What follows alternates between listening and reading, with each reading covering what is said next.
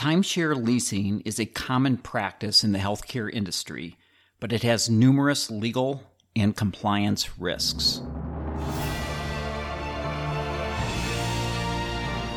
Captain Integrity Production and the law firm of Nelson Mullins presents Stark Integrity, the Stark Law and Compliance podcast.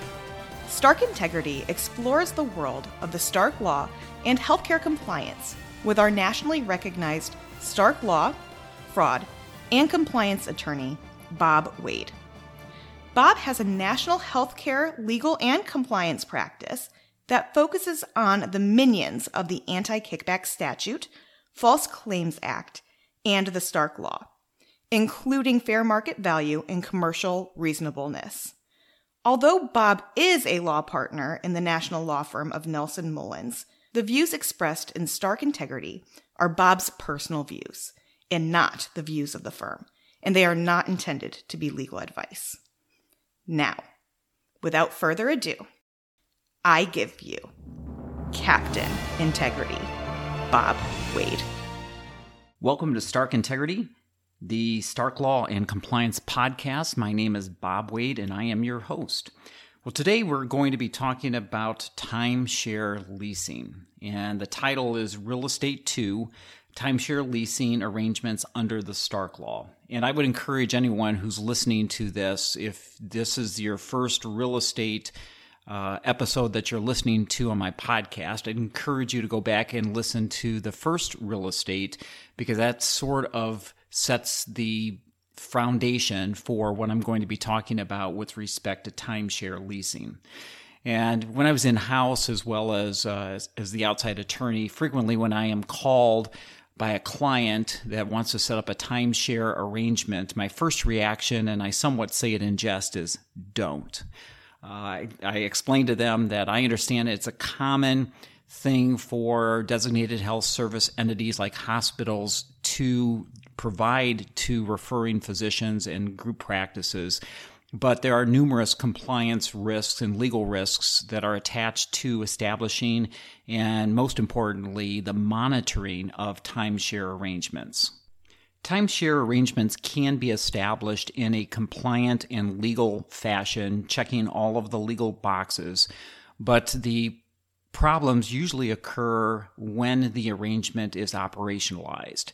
That's the supervision and the monitoring of the timeshare arrangement to make sure that every single day that the timeshare tenant is using the space, equipment, staff, etc., that that usage is consistent with the agreements that have been established and consistent, most importantly, uh, with the compensation arrangement that determined fair market value for the timeshare arrangement. And there are a few ways that you can structure these arrangements under various Stark Law exceptions. And just like any financial arrangement, all you have to do is find one exception that you comply with. And here you can either either turn to the leasing of office space exception, and that's the one that I went into a great detail in the previous episode. You can also establish a bundle of goods and services, which would be space, equipment, staff, supplies, etc. And that bundled arrangement that you are providing could fit within the personal service arrangements or fair market value exception. And there you're focusing on the bundle of goods and services are being provided. One component of that would be the real estate that is going to be provided on a timeshare arrangement or CMS has established a new Stark Law exception called the timeshare arrangement exception. And that's the one I'm going to focus on today. And uh, so, first off, I'm going to kick off going through the various details of the timeshare arrangement. Then I'm going to go through three examples of ways that timeshare arrangements can be put together and as I see them customarily put together in the healthcare industry.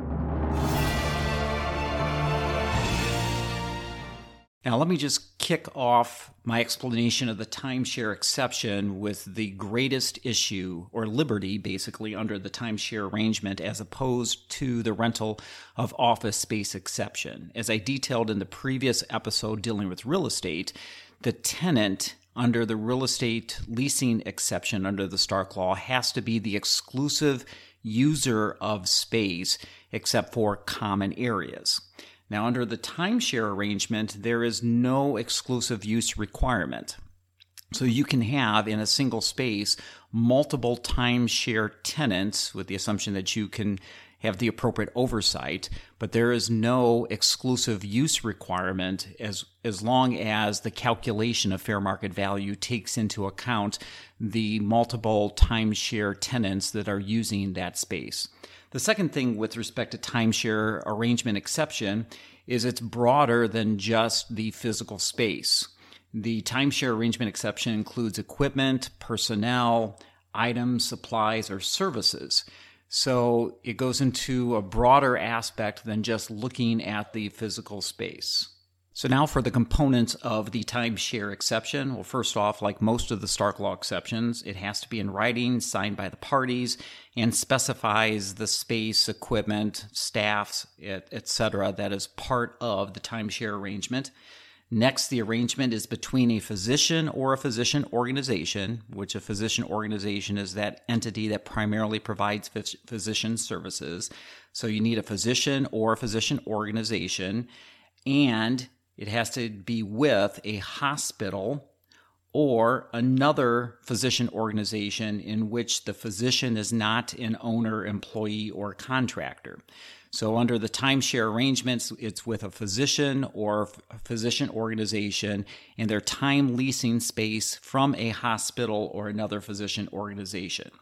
Next is the the space and the equipment, personnel, supplies, etc. has to predominantly be used for evaluation and management services, which is the professional component. So typically it's when the, the physician or the non-physician practitioner is providing direct patient care for which an evaluation and management code can be billed in, in the provision of those evaluation and management services are on the same schedule as the timeshare arrangement. So CMS is stating by this exception that the timeshare arrangement should be focusing on the professional component and not the technical component. And obviously, the technical component could include designated health services. Then, if equipment is going to be provided, that equipment must be located in the same building where the physician's evaluation and management services are being furnished, that they're not furnished for the performance of designated health services, except if those designated health services are incidental to the physician's evaluation and management services. So you couldn't set up a timeshare arrangement by way of example that the primary focus is the leasing of an MRI uh, so, because the MRI is a designated health service, and so the primary motivation of that timeshared space or that timeshare arrangement would be for the MRI service, and so that would not fit within the timeshare arrangement exception. And the arrangement cannot include advanced imaging equipment like the MRI that I talked about, radiation therapy equipment, or clinical or pathology laboratory equipment. So those are items that cannot be part of the timeshare arrangement to fit within the timeshare uh, arrangement exception. And again, you can use other exceptions to apply for those items or services. They, they just can't fit within the timeshare arrangement exception. And as is standard in most Stark Law exceptions, that the arrangement cannot be conditioned on the referrals coming from the physician or physician organization that the hospital's leasing the timeshared space to. And the largest component of this exception is the compensation. So the compensation has to be set in advance. So you know, prior to the commencement of the arrangement, the compensation arrangement has to be determined in, in advance. Has to be consistent with fair market value, which we've talked about previously in most of the Stark Law exceptions and it cannot be determined based upon the volume or value of referrals, which is also standard, and it cannot be based upon a formula that is either a percentage of the revenue that the physician or physician organization is generating through the time shared space, or it cannot be based on a per click arrangement. And lastly, the arrangement must be commercially reasonable. So there must be a valid business or clinical use for the space that is reasonable. So that's the timeshare arrangement exception. And now let's apply that to three type of examples that I normally see with clients that I am working with. And the first example is that a hospital has an office suite and they intend to use the office suite most of the time. But let's say in this example, the hospital only wants to use that space four out of five business days. So once a week, that space is open for other potential providers. So that's that's one example where the hospital is going to be using the space, but there's a day where the hospital will not be using the space. So otherwise, it is going to be used full time. The second example is where a hospital will set up a time shared suite. In Sweden. a lot of times this happens in like rural areas where the hospital sets up a time shared suite and they intend to operate that suite as a time shared suite for other physicians and specialists to come into the market and they'll have a place where they can actually see patients uh, so that you set up a space and it's designated for co-use by various physicians and specialists as they come in uh, to the community to provide necessary medical services for that service area. And the last example is when the physician, whether it's the first example that we're using the space when the hospital is not using it, or there's a time shared suite that is set up that is used for multiple physicians or specialists. In the third example, you have a physician or physician group comes in and let's say that it's a thousand square foot space, but they say, well, that's just way too large for what we need. We only want to use half of it. So we only want to use 500 square feet out of the 1,000 square feet. So just bill us accordingly.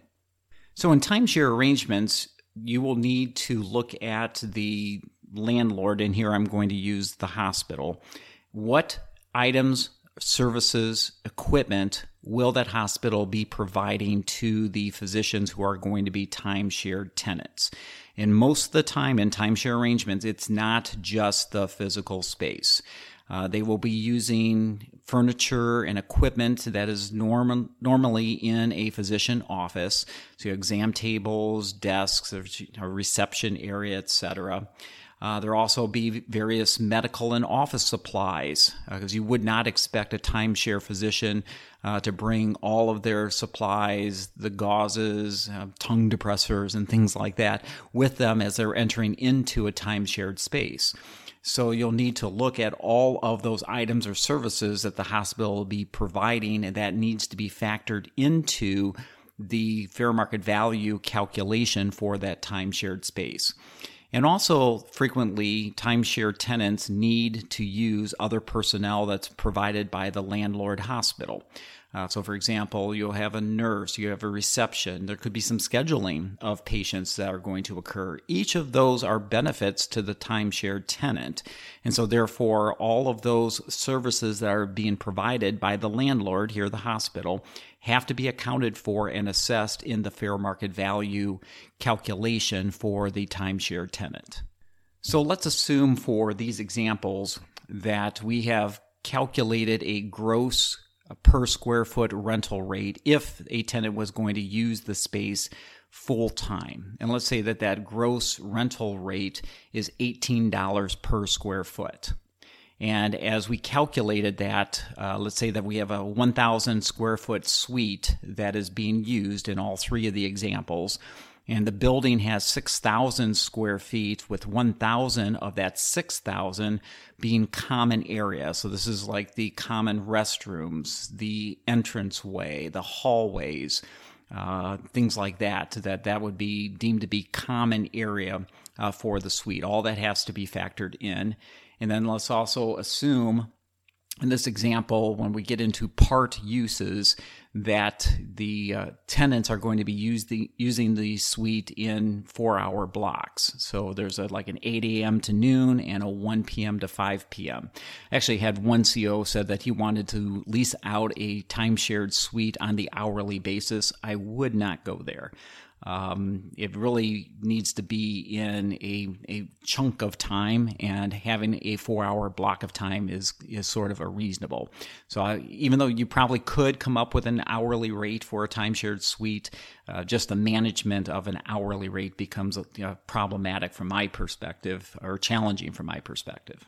So, in this example, we also believe that the furniture and equipment, if it was going to be leased on a full time basis for one year. The value of that lease is $2,000. And again, I'm just grabbing numbers out of the air just for an example. And the miscellaneous office and medical supplies that are going to be put into the suite for the timeshare tenant's use, the approximate value of that we're projecting is $5,000 annually.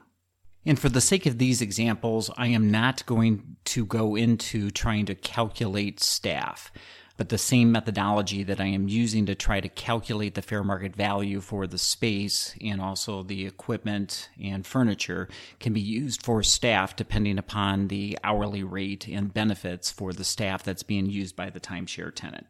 So, in the first example, which I would call is the easiest example, remember this is the one where the hospital is otherwise using the 1,000 square foot space except for one day a week, and a physician group would like to use it one day a week. So the calculation would be that in this medical office building, there's 5,000 usable, rentable square feet, and we're using 1,000. So we are using 20% of the rentable square feet of that building. And then, as I indicated in the example, there's 1,000 square feet of common area.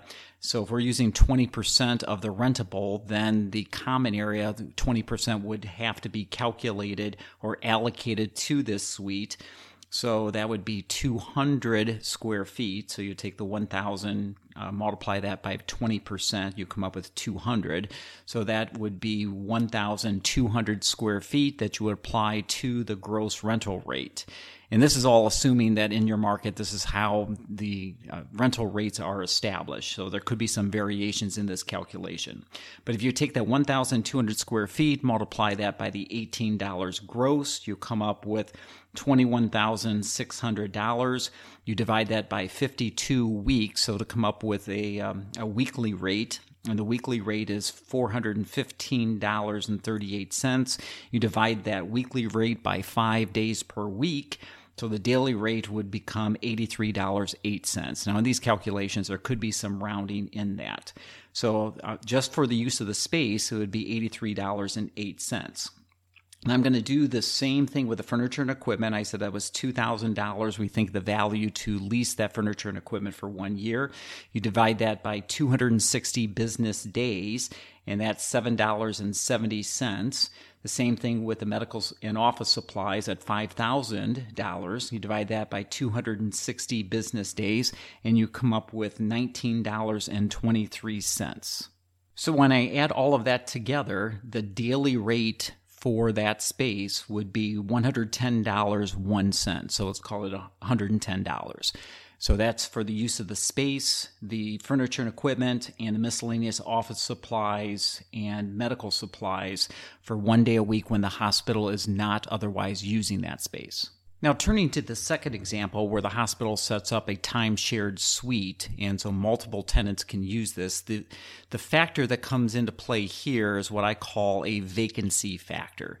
So, this is basically similar to a hotel room. And so, this is how I describe this to my clients is that when you stay one night at a hotel, you're not paying fair market value, that's the allocation of that space uh, that if you were going to be the full-time user there's a vacancy uh, factor that you're paying for the administrative overhead. You're also paying when you stay in a hotel for the nights that that room is sitting empty that is the freedom for using space part-time so in in my analysis, I believe that you need to apply a vacancy factor. So let's assume that we think that it is going to be leased out 70% of the time, which means that the space will be sitting idle about 30% of the time. So what we need to do is we need to, need to take the uh, fair market value gross rental rate of $18 and apply a 30% vacancy factor. So basically, you would take the $18 and divide that by 0.7 for the usage time, and that comes up with $25.71. So that is the per square foot rental rate after the application of a vacancy factor. So we'll multiply the $25.71 by the 1,200 square feet, which includes the allocation of the common area and that, that equates to $30,852. You divide that by 52 weeks in a year. So the weekly rate is $593.31. You divide that by five to come up with a daily rate. The daily rate is $118.66. And if we're going to create a half day or four hour usage, you take that amount and divide that by two, and you come up with $59.33. And you may have to rewind this and listen to that and write down the numbers just to make sure that you have the methodology down. But that's the methodology that I would use in order to apply the vacancy factor. And in addition to that, you would have to apply the uh, the rental rate for the furniture and equipment, also the medical and office supplies would have to be added to that. So, in, in the third example that I introduced, now the tenant only wants to use half of the space. Now, if you have two tenants in there using it and you have using the timeshare arrangement exception, since there does not need to be an exclusive use, then you can divide that amount between the two tenants. But otherwise, if there's only one tenant in that 1,000 square foot space, it may be challenging, difficult, impossible to divide up that space uh, so that the you're only allocating 500 square feet for usage. So the the fear I would have here is timeshare creep that you agree that you will will allow the tenant to use 500, but that partition gets moved a little bit, and now the the uh, physician group is using 600. The next day they push it a little bit further, and you're six months down the road, and they're not using the partition at all. So my cha- uh, I always start with the preposition is no, we're not going to reduce the space. If the space is the space, you're either going to lease all of it or none of it. Or if you have multiple tenants, then you can divide uh, that uh, rental rate between multiple tenants who are using the time shared space. Now, again, as I introduce, this becomes more complicated if hospital landlord is providing some staff for the physicians. So all that needs to be factored in, usually on an hourly basis. But again, if you're going to factor in staff, you're going to need to figure out what their hourly rate is plus benefits. And it's possible that you need to also apply a 20% you know, margin factor that will account for the administrative oversight the hospital is providing to those leased employees uh, to be used by the timeshare tenants.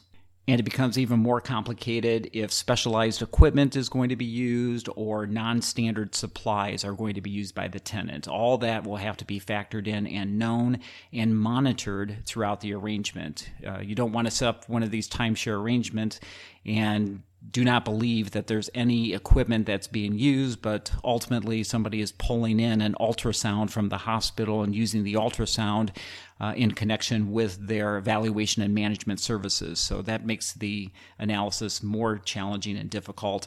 And then somebody just needs to be appointed to monitor and provide the oversight day by day by day of these suites and the usage by the tenants to make sure, again, it's consistent with the contract and consistent with the fair market value documentation and analysis that came up with the timeshare lease amount. So now it's time for the three Captain Integrity punch points. Punch point number one is factor in all the items and services that the hospital landlord is going to provide to the timeshare tenant. This includes the space, the equipment, the furniture, supplies, staff, etc. Captain Integrity punch point number two is if the space is going to be uh, operated so that there is some vacancy, some known time where the suite is not going to be used or anticipated not to be used, then a vacancy factor should be applied as, as well as an administrative factor to administer the time shared suite. So vacancy and administrative factor. And punch point number three, and this is probably the most important of the three, is you need to do three things. Monitor the arrangement, monitor the arrangement, and monitor the arrangement. Most compliance issues under timeshare arrangement is based upon this thing that I call timeshare creep that the timeshare tenant starts to use uh, the space or the equipment or staff that was not anticipated when the contractual arrangement was entered into or when evaluating the fair market value basis for the timeshared payment. I hope you enjoyed this episode of Stark Integrity, the Stark Law and Compliance podcast. If you have any questions regarding this episode, the Stark Law, or healthcare compliance, you can contact me at Bob Wade Captain Integrity at gmail.com or my law firm email address at bob.wade at nelsonmullins.com. You can review this and any other episode of Stark Integrity at the Captain Integrity website at captainintegrity.com. You can also follow me on LinkedIn under Bob Wade. I hope the three Captain Integrity punch points will help you with the Stark Law and compliance. In closing, remember that integrity depends on you and me.